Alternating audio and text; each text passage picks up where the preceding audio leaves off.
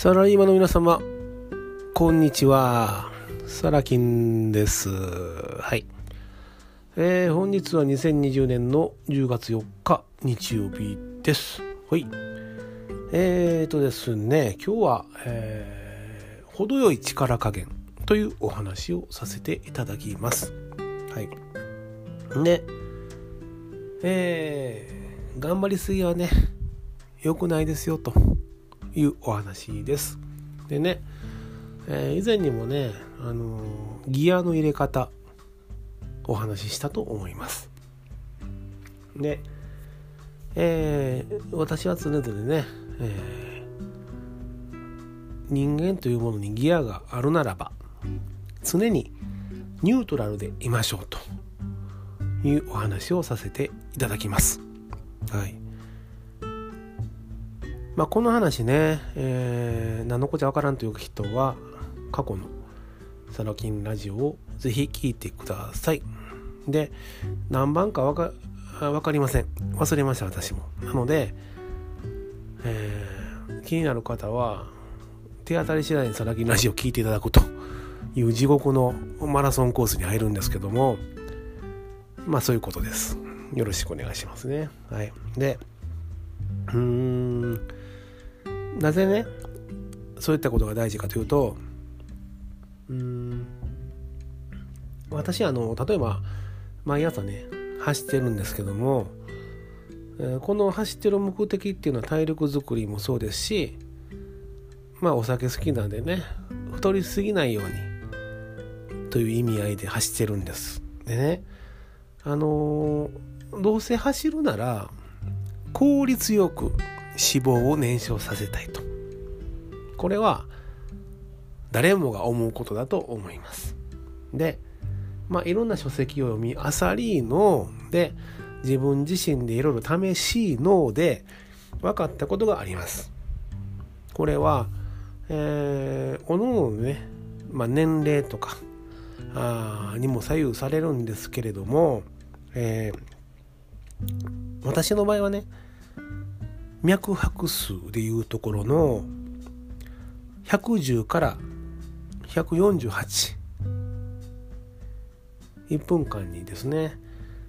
その脈拍数の中での運動をすれば最も効率がいいですよっていうのが分かりました。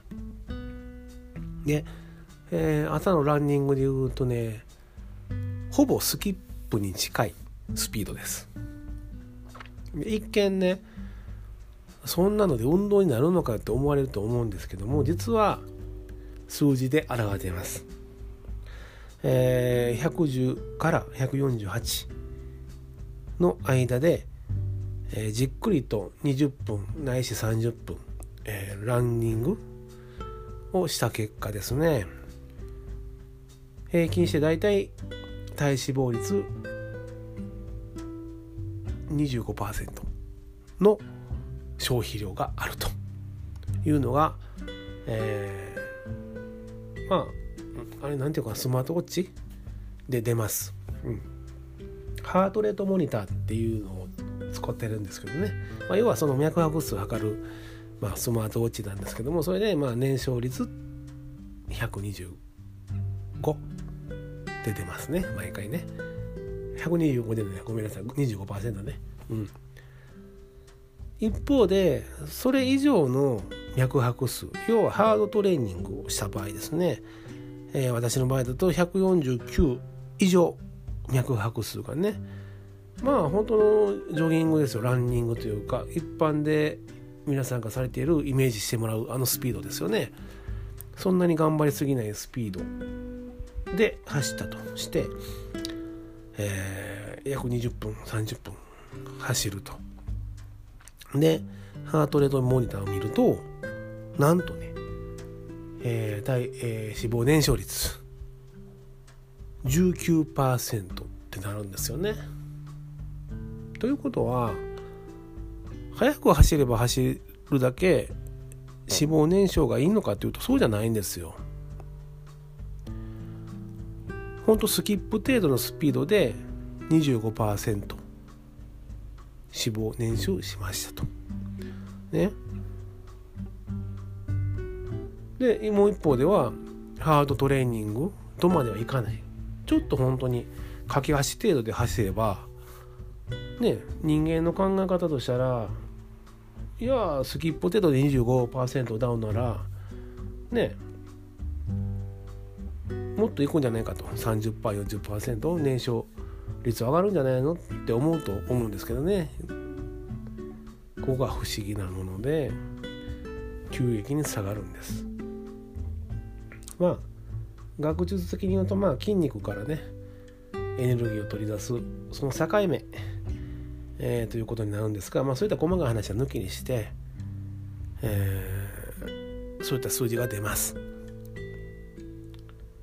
でここから分かる通りなんですよね。何でも結果出そうと思えばで効率的に結果を出そうと思えばさっきの私のランニングと一緒であまり頑張りすぎてもね効率が悪くなるということなんです。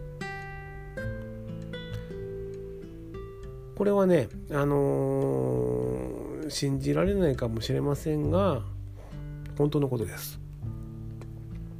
でそのビジネスにおいてね頑張りすぎればすぎるほど効率が悪くなる。それとねこのあの、まあ、ランニング、えー、脂肪燃焼率関係があるのかと。ただ単に数字上のこじつけじゃないのかと。そういった考え方もできないことはないですけれども全てにおいてはねつながってます。つながってます。考え方とかねマインドセットもそうです。そこを理解しましょうというお話です。はい。まああの数字は嘘をつかないということでね結果にも現れることですんで。まあご参考までに、えー、今後のね動き方にも取り入れてもらえればなと思います。ということで、サラキンでした。では、バイバイ。